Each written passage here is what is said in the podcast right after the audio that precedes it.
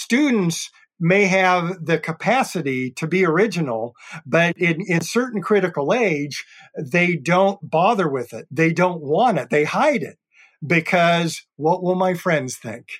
And um, this is a big problem, and and and on several levels, they may have a good idea and they don't share it, but they all also won't pursue that idea. They won't invest in it further. So it's an immediate problem, but also a kind of a, a medium range problem.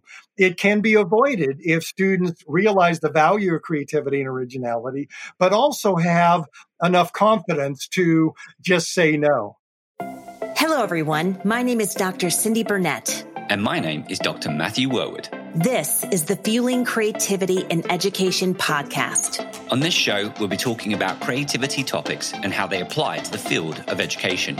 We'll be speaking with scholars, educators, and resident experts about their work, challenges they face, and digging deeper into new and varying perspectives of creativity all with the goal to help fuel a more rich and informed discussion that provides teachers and parents with knowledge they can use at home or in the classroom.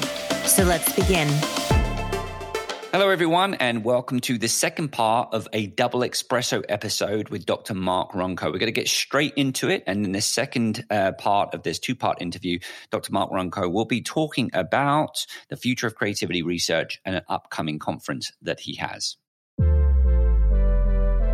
So, Mark, where do you think we are in creativity and education research, and where do you think we need to go?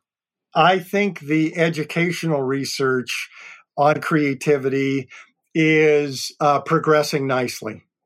I, I think, uh, as you heard uh, previously, I think there are a number of things educators can do. I think uh, they should be encouraging divergent thinking. They should be modeling it. They should be prepared to tolerate original ideas, even if they don't understand them. And um, the research is also using these ideas to a certain degree, and and the and the tests of divergent thinking. Now that that's kind of a generalization there, but uh, and, and, let me just give you one example of that. I think divergent thinking tests are sometimes misused. I'm, I'm very concerned about the neurosciences, for example, which is an area close to my heart as a cognitive psychologist. And many wonderful discoveries are, are being offered in the neuroscientific research. But you often have neuroscientific publications that use a divergent thinking test, and they'll put somebody in a fMRI machine, for for example, and give them a divergent thinking test and then give them one minute to think of ideas. And they'll call it creativity. A, divergent thinking is not creativity. Divergent thinking tells us about one part of creativity, originality. And we know from the research that what you see in one minute of divergent thinking is not indicative of what that individual really can do. Now, the neuroscientific research is constrained because they've got this expensive apparatus. But my point is that I think we're making good headway with measurement and in the research, and some of that's uh, hopefully uh, spreading down to actual education.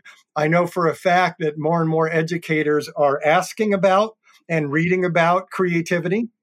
They are, as I mentioned earlier, just in a very difficult spot groups students and uh, administration with all kinds of pressure uh, and and in some ways in the U.S. anyway right now things are actually getting worse with more and more constraint. So uh, educators are in a difficult spot. I think progress is being made, especially in the research and to a lesser extent in the ed- educational practice. So, so, Mark, you know, I'm really pleased that you said that because sometimes we can be overly negative about progress in education. And I, I, sometimes still hear people talking about the factory model and us educating for a factory system. But you know, when I go into to some classrooms and work with teachers, depending on what context you're in, there's some incredible projects, even things like the science fair. You're talking about divergent thinking. I've noticed that educators have taken more time in allowing students to come up with their own ideas and their own original questions to some of the prompts that that then lead to a scientific project. And we had an educator, a principal on last season talking about inquiry based learning. And so I, I I, I agree. I do think that there is a lot of progress being made. And I think educators are becoming a lot more aware of when there are opportunities in their classroom environment to promote creativity, to try and facilitate originality in how students perceive or respond to a question prompt. Um, but then also going back to what you said earlier, I think there are certain times where maybe the system is okay when we're thinking about the, the math tests or you know if we are in this moment valuing you know knowledge acquisition then perhaps it's okay to assess on what that level of knowledge acquisition is. I think in a conversation with Jonathan Plucker, we was actually talking about whether or not there ever is actually a blank canvas. This idea of the fact that we need a level of knowledge in order to help fuel ideas. And I think the idea of incubation, for example, the, the divergent thinking, the time it takes, is because we're making original connections based on the knowledge that we've acquired in the system? Yeah, I, I like several things uh, you've just said. Um, one is uh, about factual information. And I think back when I was uh, raising my kids, they went to public schools and I thought their schools were excellent. And, and excellent, one reason is because of what you said about opportunities.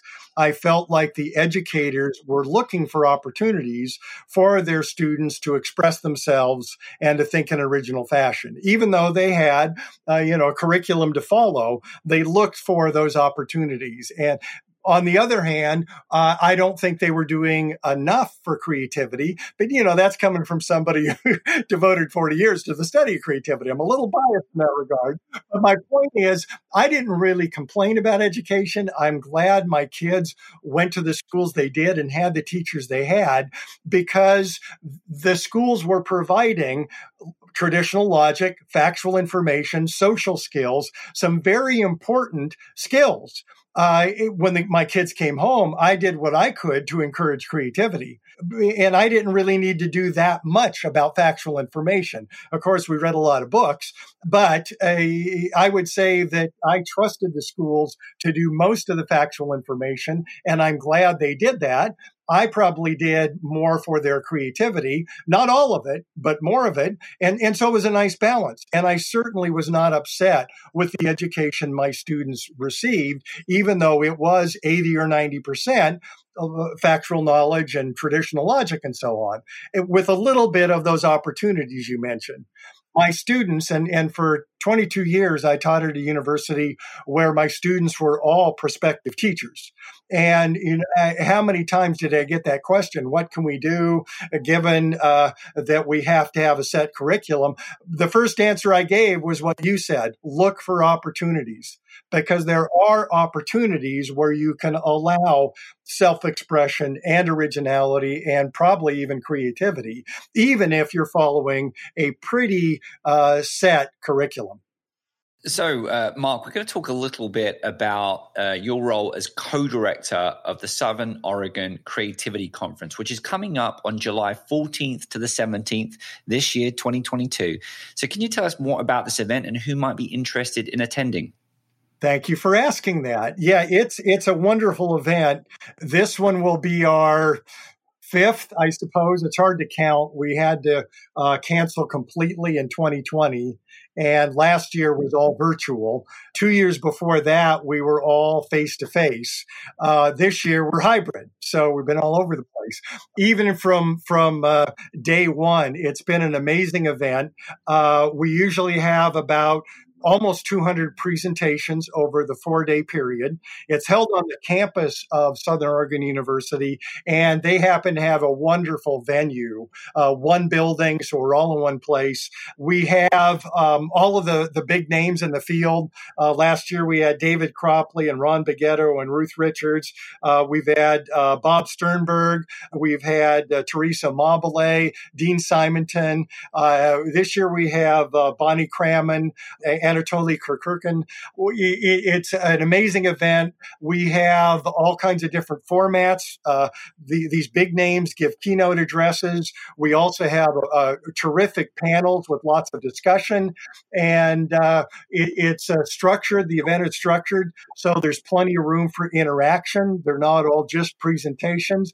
Uh, there there are workshops. We have uh, poster presentations. As I said, all kinds of different formats. Uh, in terms of who would benefit, frankly, just about everyone. That is anyone with an interest in creativity or where creativity may or, or does uh, fit into their career. Uh, we have clinicians and educators. We have organizational specialists. We have artists. Uh, we have people with just an interest in creativity.